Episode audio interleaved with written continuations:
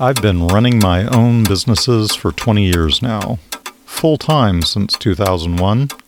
And you may not believe it, but now that I'm working on a social justice focused not for profit, I'm finally reading some nuts and bolts business books and listening to small business podcasts. Um, a bit late, Steve, you might be thinking. Anyhow, one of my favorite small business podcasts is What Works, and I've noticed an interesting theme running through their interviews. There are a surprising number of business owners who want to give back through their companies. They've got a social justice element built into their for profit business from day one. This is kind of cool. Businesses don't have to be just about making money. There are lots of ways to make a difference. You don't just have to be a not for profit, you can make political or social change a part of your business or your life. I'm your host, Stephen Davis, and welcome to episode 8 of Disability Democracy. This weekly podcast is about practical actions that you can take to make a difference in your community.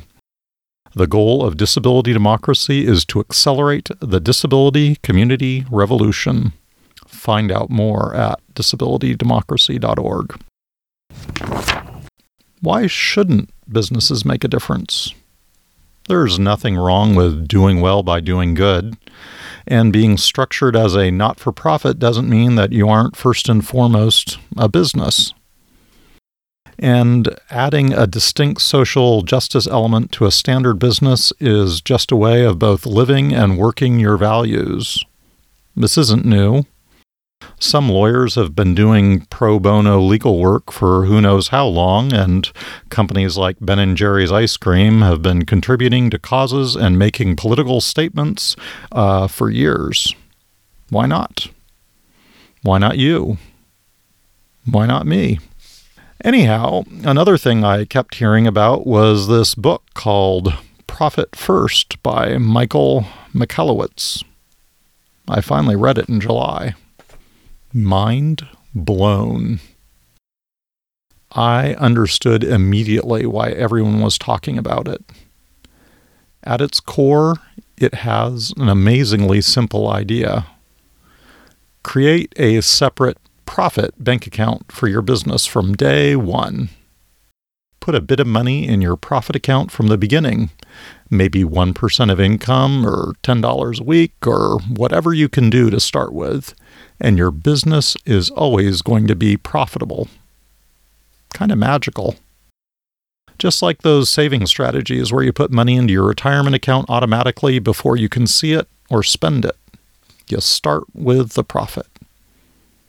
Now, there's a lot more to the book than just set up a profit bank account, but in some sense, profit first is first and foremost about being clear and simple it really stuck in my head. At first, it gave me an idea for not for profits, profit first for not for profits, as it were. But it made me think about the commitments we make to social and political change. Being a good member of our communities, promising ourselves to volunteer or donate, but also knowing how those good intentions get drowned out into the day to day realities of our day to day lives. Why not build a habit of helping, making helping automatic? Set up another new bank account where you put a bit of money into it every week, either for yourself or for your business. Maybe call it a Share It First account. Just a reminder that you can find full episode transcripts and additional resources at disabilitydemocracy.org. We welcome your comments, feedback, and suggestions. You can also subscribe to our weekly newsletter there, which will give you additional information and insights, as well as information about every episode. Let us know how we can make disability democracy more accessible and more actionable for you. Anyhow, this was a new idea, at least to me, and I'm still thinking it through. Maybe it's a bit crazy. Okay, technically, it's really old. Many people used to tie the percent of their salary to their church, and some still do. But why not?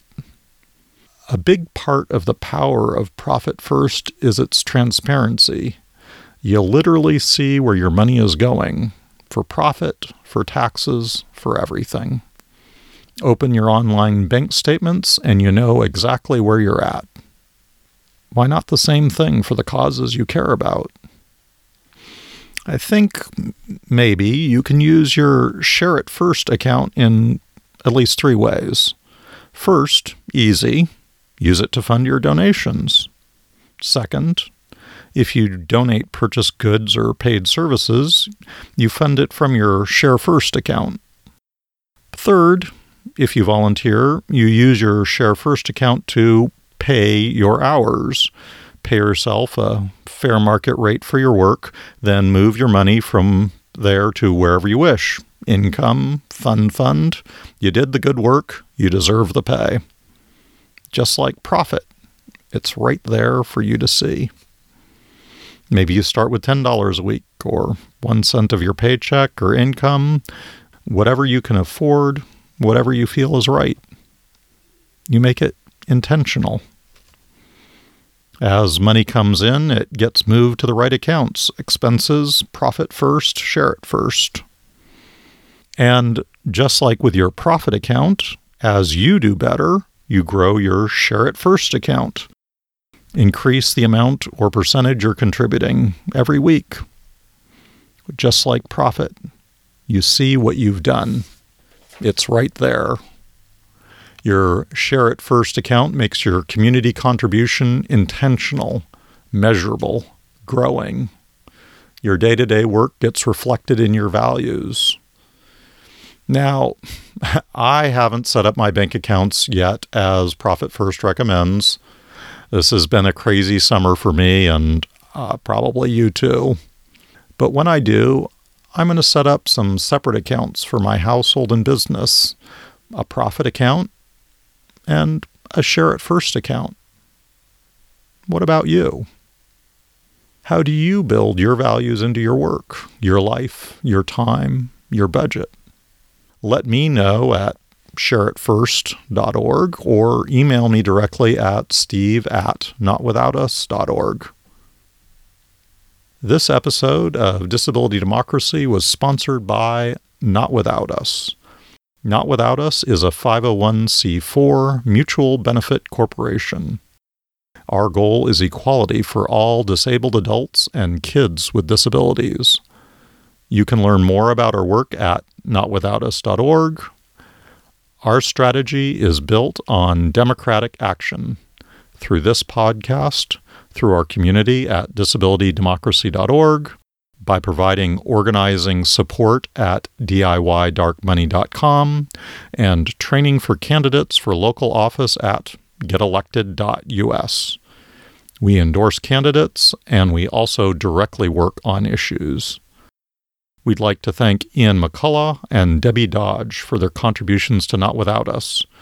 You can support Not Without Us with an annual, monthly, or one-time donation at notwithoutus.org slash join. If you have any questions or comments on this episode, visit disabilitydemocracy.org. You can email us, leave a comment, or even a voice message. I'm Stephen Davis. And on behalf of Not Without Us, we think that democracy comes not from a vote every two years, but from the actions that we can take every day.